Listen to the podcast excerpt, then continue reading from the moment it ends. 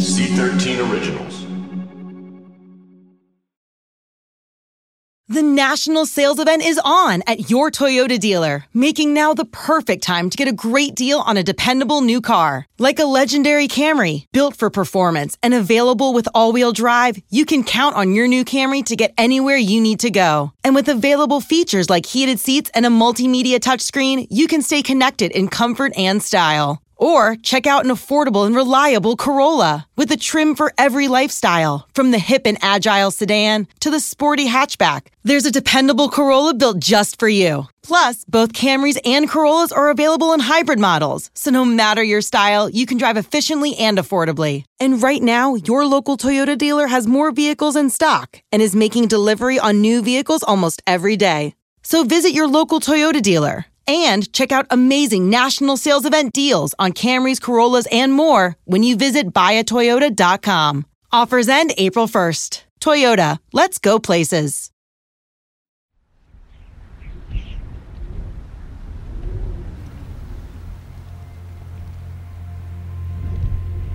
We stand on a lonely, windswept point on the northern shore of France. The air is soft, but forty years ago at this moment, the air was dense with smoke and the cries of men, and the air was filled with the crack of rifle fire and the roar of cannon. At dawn on the morning of the sixth of June, nineteen forty-four, two hundred twenty-five Rangers jumped off the British landing craft and ran to the bottom of these cliffs. There Ronald Reagan stood on a quiet, overcast morning in a time of peace. It was Wednesday, June sixth, nineteen eighty-four, forty years to the day that Operation Overlord was launched against Adolf Hitler's Fortress Europe in what Winston Churchill had called the most difficult and complicated operation that has ever taken place. Their mission was one of the most difficult and daring of the invasion, to climb these sheer and desolate cliffs and take out the enemy guns. The Rangers looked up and saw the enemy soldiers, the edge of the cliffs, shooting down at them with machine guns and throwing grenades. And the American Rangers began to climb. They shot rope ladders over the face of these cliffs and began to pull themselves up. When one Ranger fell, another would take his place. When one rope was cut, a Ranger would grab another and begin his climb again. They climbed, shot back, and held their footing. Soon, one by one, the Rangers pulled themselves over the top, and in seizing the firm land at the top of these cliffs, they began to seize back the continent of Europe. two hundred twenty-five came here. After two days of fighting, only ninety could still bear arms.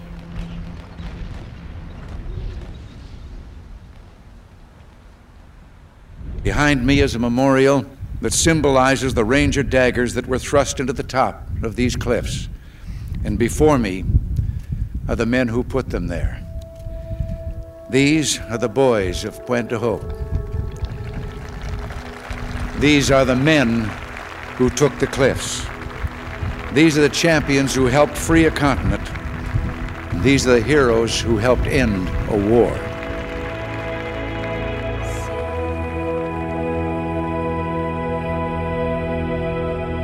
I'm John Meacham. And this is It Was Said, Episode six. Reagan speaks on the fortieth anniversary of D-Day.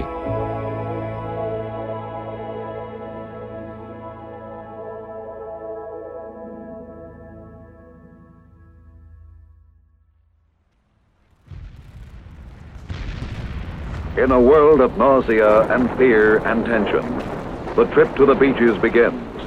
At the spear tip of this historic seaborne attack are some three thousand men, American, British, and Canadian troops, who will hit in the first wave. They push against the gates of Fortress Europe, and the fates of war and freedom await their performance.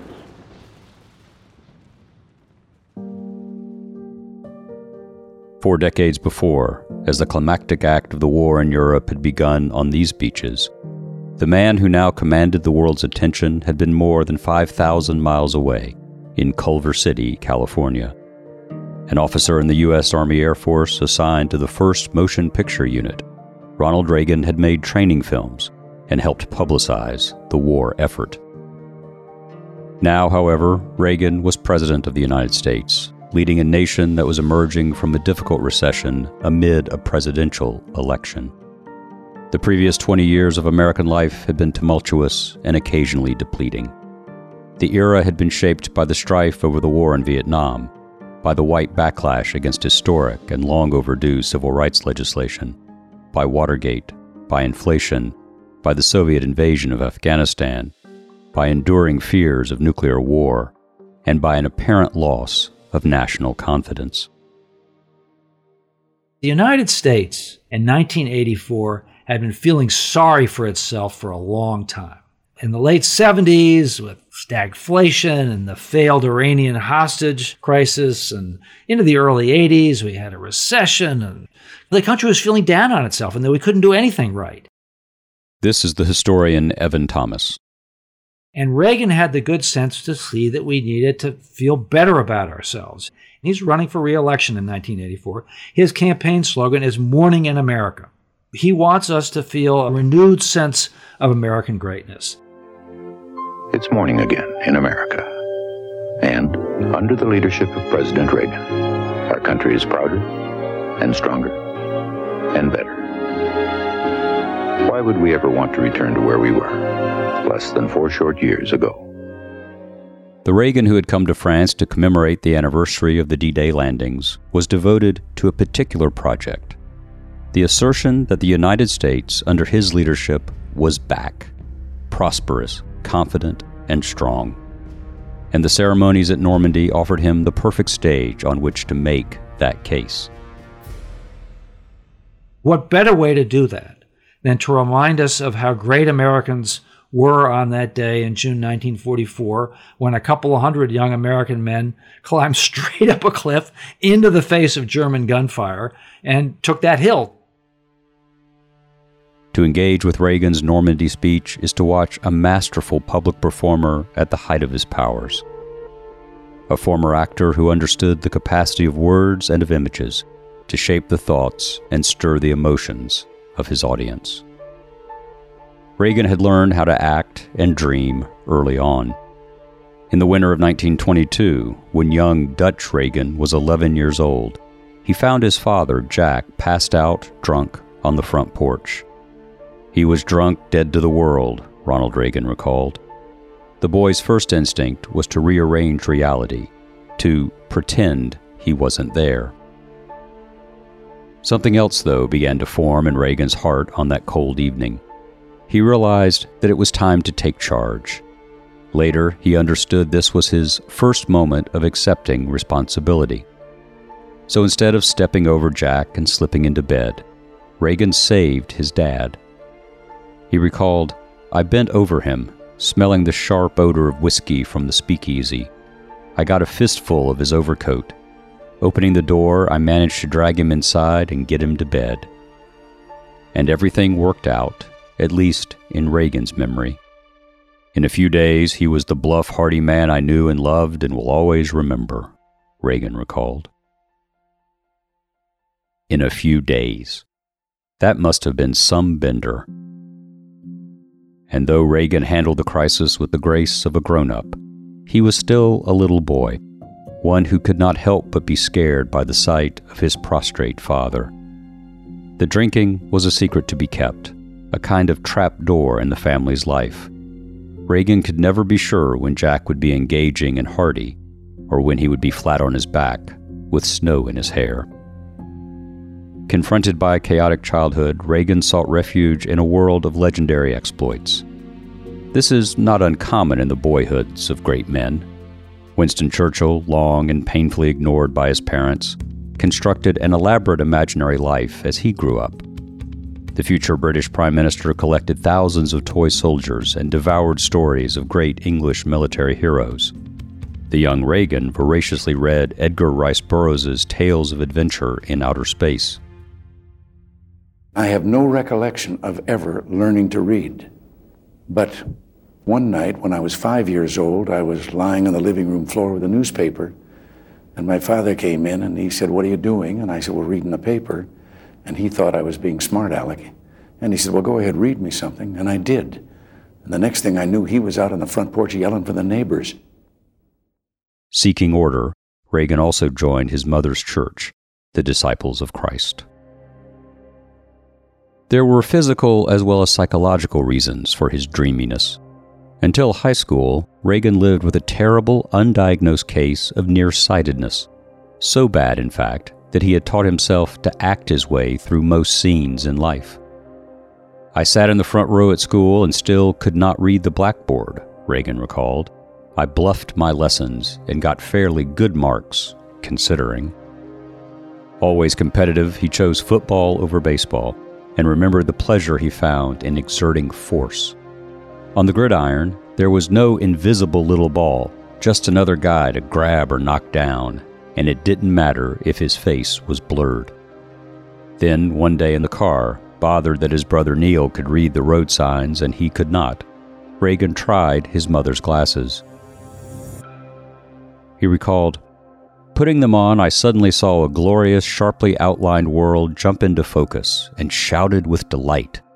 I was astounded to find out that trees had sharply defined separate leaves, houses had a definite texture, and hills really made a clear silhouette against the sky." But he had dwelled for a long time in his own universe, where his thoughts and feelings were the only crisply defined realities. Everything outside himself, parents, teachers, friends, had been shrouded and gauzy. Although he loves people, Nancy Davis Reagan would say decades later, he often seems remote, and he doesn't let anybody get too close. There's a wall around him. He lets me come closer than anyone else, but there are times when even I feel that barrier.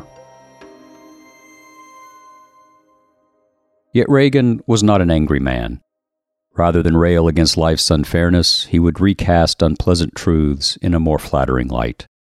His mother had taught him how. Looking back, I know that we lived in poverty or pretty close to it all the time. I think my mother, a lesson that was hammered over and over again, and as I grew up, I really began to realize, and that is when there was a great disappointment, something went wrong, she would say to us, "Look, everything happens for a reason and for the best." A devout woman, Nell Reagan must have been severely disappointed in her alcoholic husband, but she tried her best to put a cheerful face on the darkest of things, beginning with Jack's addiction. Ronald Reagan recalled, "Like my mother, I came to dread those days when he'd take the first drink. Although he wasn't the kind of alcoholic who was abusive to his wife or children, he could be pretty surly, and my brother and I heard a lot of cursing when Mother went after him for his drinking."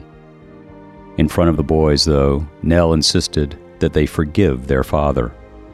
"Nell always looked for and found the goodness in people," Reagan recalled.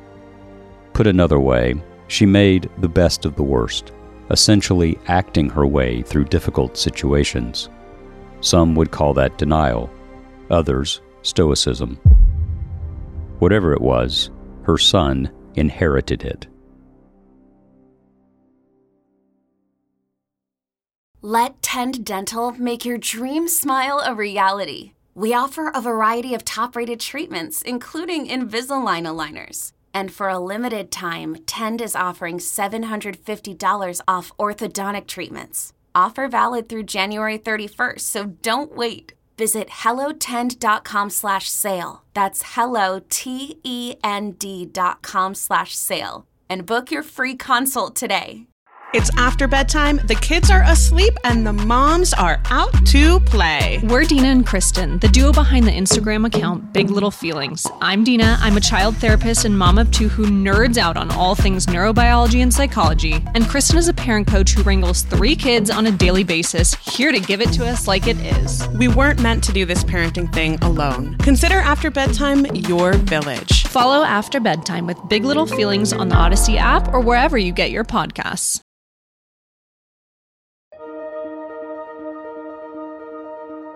The role of the theater in his life was a gift from his mother as well. She was an organizer of readings and performances in Illinois. She urged him to declaim a speech one night before the local crowd, but the shy Dutch was reluctant.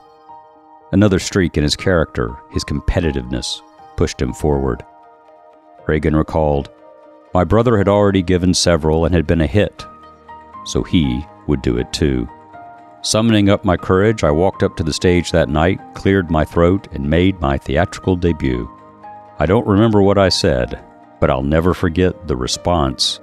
People laughed and applauded."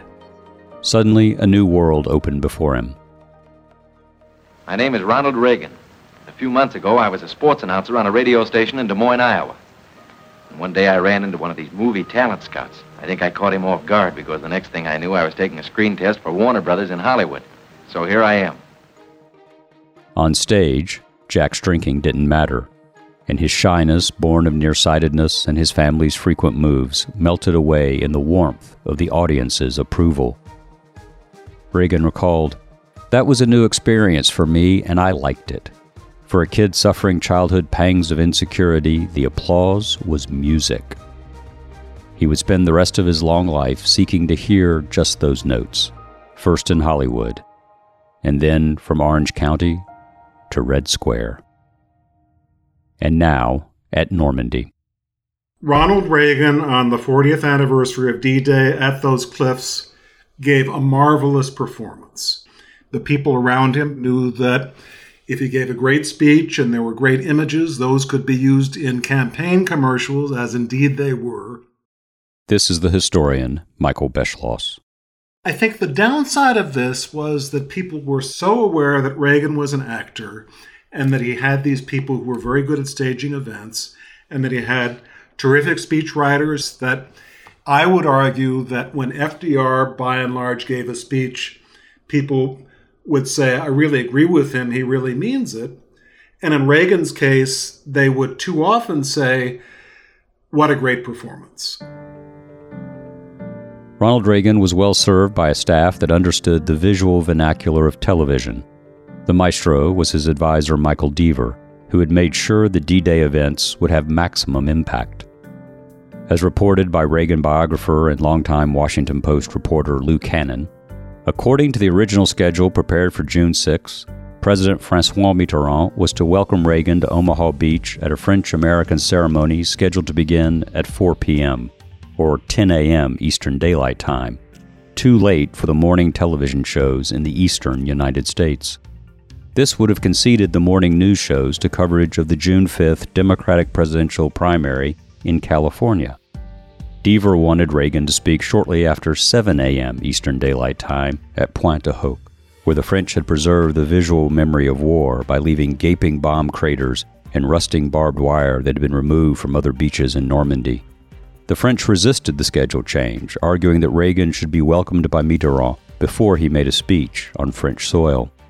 When the advance men were unable to resolve the dispute, Deaver summoned France's ambassador to the United States to the White House.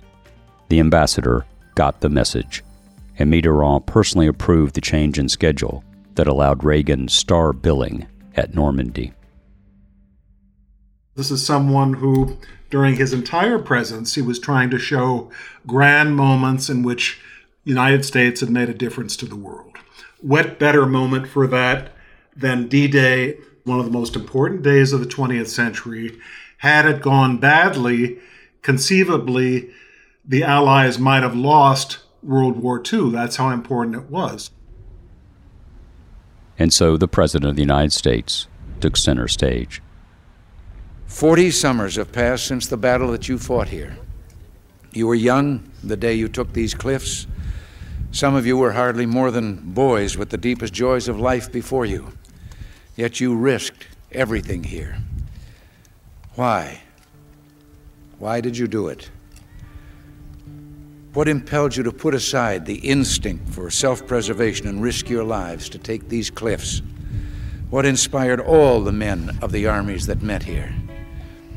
We look at you and somehow we know the answer. It was faith and belief. It was loyalty and love.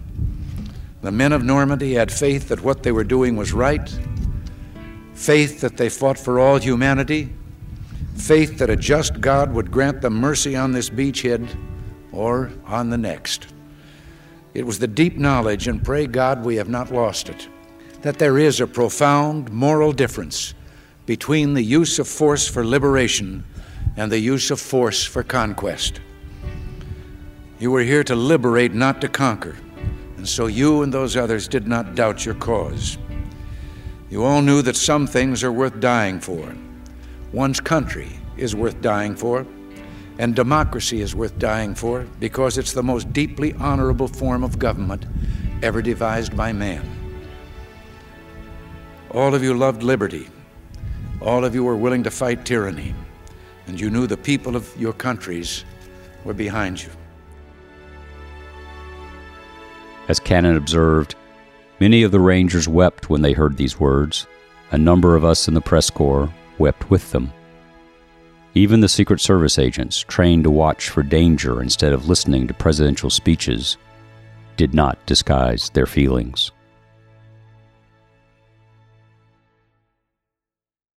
Selling a little or a lot?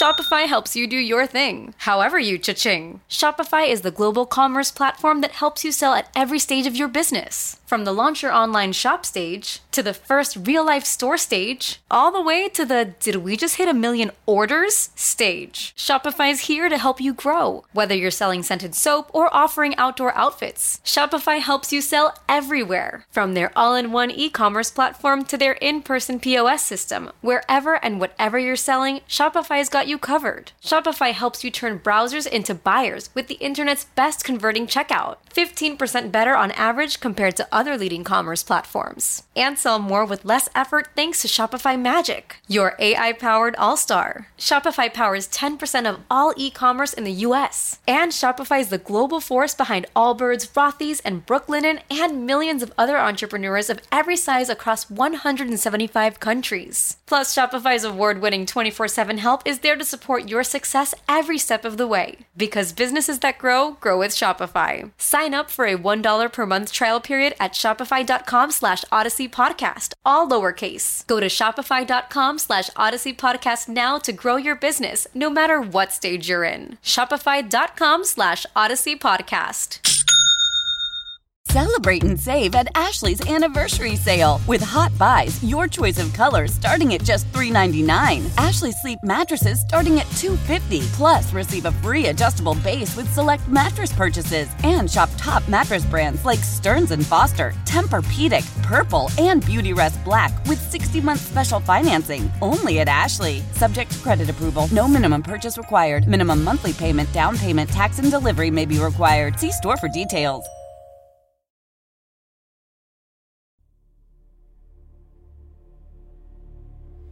The Americans who fought here that morning knew word of the invasion was spreading through the darkness back home. They fought, or felt in their hearts, though they couldn't know in fact, that in Georgia they were filling the churches at four a.m. In Kansas, they were kneeling on their porches and praying. And in Philadelphia, they were ringing the Liberty Bell. Something else helped the men of D-Day. Their rock-hard belief that Providence would have a great hand in the events that would unfold here, that God was an ally in this great cause. And so, the night before the invasion, when Colonel Wolverton asked his parachute troops to kneel with him in prayer, he told them, "Do not bow your heads, but look up so you can see God and ask His blessing in what we are about to do." These are the things that impelled them. These are the things that shaped the unity of the Allies.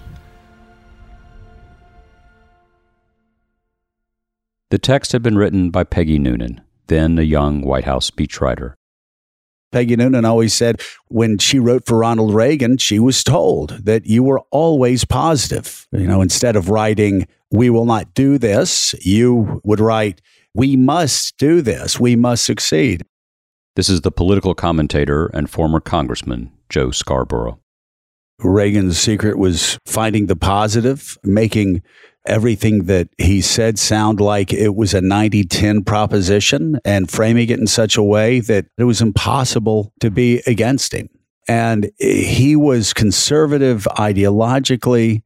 He was moderate temperamentally, and he won the day because of that positive, uplifting spirit. We, you know, we we think about his victory in nineteen eighty-four, where he won forty-nine states, and people talk about mourning in America. Well, unemployment was twice as high as it is right now.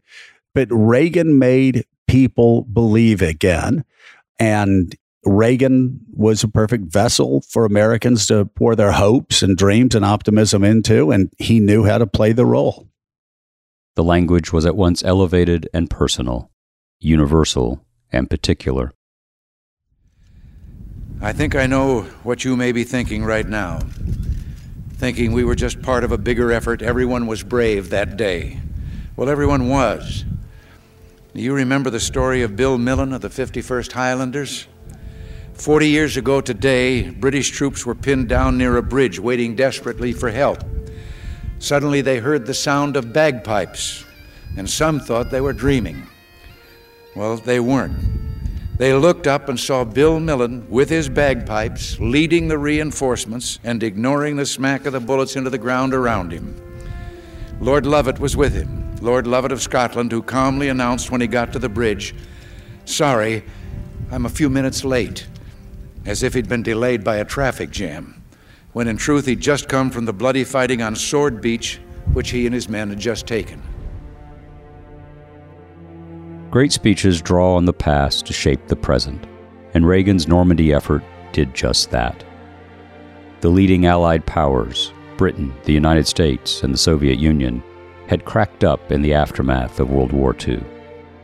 Reagan was an old Cold Warrior, a dedicated anti-communist, and he used the D-Day commemoration to evoke old ties of alliance in the cause of unfolding peace. When the war was over, there were lives to be rebuilt and governments to be returned to the people. There were nations to be reborn. Above all, there was a new peace to be assured. These were huge and daunting tasks, but the Allies summoned strength from the faith, belief, loyalty, and love of those who fell here. They rebuilt a new Europe together. In spite of our great efforts and successes, not all that followed the end of the war was happy or planned. Some liberated countries were lost. The great sadness of this loss echoes down to our own time in the streets of Warsaw, Prague, and East Berlin. The Soviet troops that came to the center of this continent did not leave when peace came. They're still there, uninvited, unwanted, unyielding, almost forty years after the war. Because of this, Allied forces still stand on this continent. Today, as forty years ago, our armies are here for only one purpose: to protect and defend democracy. The only territories we hold are memorials like this one and graveyards where our heroes rest. The president who stood on the former battlefield had never experienced combat. He had, rather, seen it in footage sent back to Hollywood. Reagan recalled, "And I would watch as closely as I could, knowing this was real and they were under fire." We in America have learned bitter lessons from two world wars. It is better to be here ready to protect the peace than to take blind shelter across the sea, rushing to respond only after freedom is lost. We've learned that isolationism never was and never will be an acceptable response to tyrannical governments with expansionist intent. But we try always to be prepared for peace, prepared to deter aggression, prepared to negotiate the reduction of arms, and yes, prepared to reach out again in the spirit of reconciliation. In truth, there is no reconciliation we would welcome more than a reconciliation with the Soviet Union, so together we can lessen the risks of war now and forever. Reagan was not always notably adept at distinguishing between reality and myth, between history and memory. As Lou Cannon wrote, long before he became president, he was notorious for gaffes and oddball statistics. The most outlandish of these tended to be flights of fancy that were loosely based on stories or statistics he had taken from human events, Reader's Digest, or the local newspaper, and lodged in his mental card file. He had a powerful but indiscriminate memory that rarely distinguished between the actual and the apocryphal. William F. Buckley Junior once told Cannon, "People say he is a simpleton, which isn't quite right. And when they realize he isn't, they're apt to go to the other end of the spectrum and compare him to Socrates, which doesn't work either." Reagan was what he was, a skilled performer with a vivid imagination.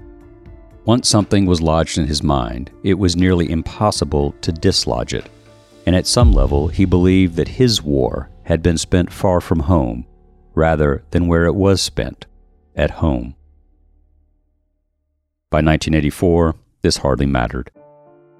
His task was to move a people, to reassure them that the old truths that had guided the Allies in World War Two were still operative truths, to secure his place as the president who would defend those values anew.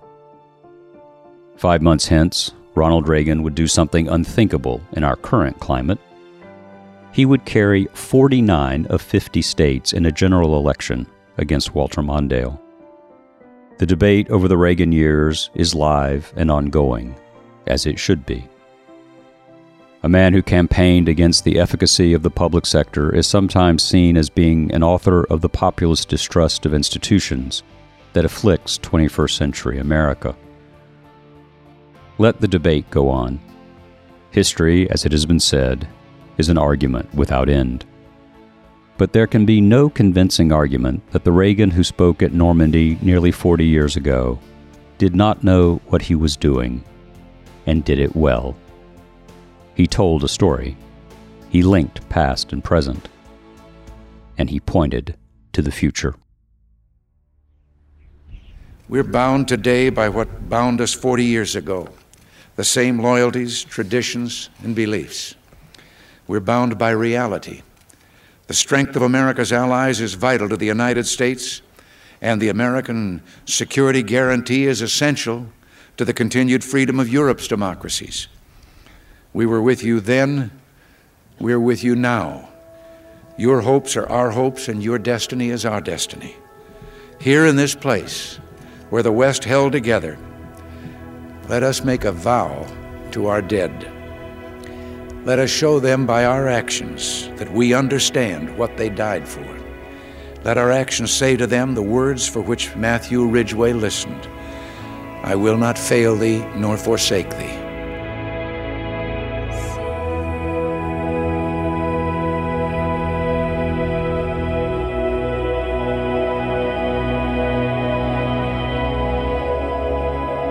On the next episode of It Was Said, Season two, Republican Senator Margaret Chase Smith of Maine breaks with partisan orthodoxy to take a stand against the demagoguery of Joseph McCarthy.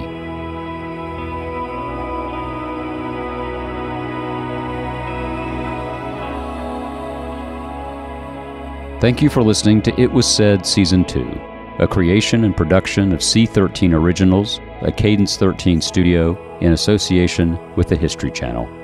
Executive produced by me, John Meacham, and Chris Corcoran of Cadence thirteen. Written and narrated by me, John Meacham. Production led by Margot Gray. Edited, mixed, and mastered by Chris Basil. Production coordination, research, support, and consultation by Lloyd Lockridge, Bill Schultz, Sean Cherry, and Bob Tabador. Marketing, P R, Sales, Operations, and Business Affairs, led by Maura Curran, Josephina Francis, Kurt Courtney, Hilary Schuff, Lauren Vieira, Lucas Santroen, Bill Schultz, Lizzie Roberti, Danny Kutrick, and Karen Andrews. Creative consultation by Eli Lehrer and Jesse Katz of the History Channel. Our theme song is "I Can Almost See You" by Hammock. Our closing credits theme song is "Light" by Michael Kiwanuka. Cadence thirteen is an Odyssey company. We're miles apart, but safe in dreams. You're running far. young and dumb will always be one of their own to lead. Shine your light over me. All of my fears, all of my fears are gone, they're gone, gone.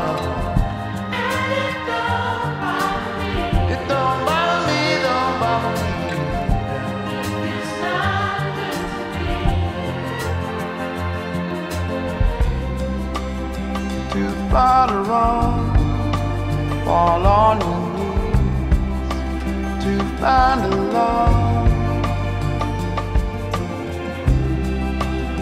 Your light for me, my only sun, you'll always shine for me. Shine your light, shine your light over me.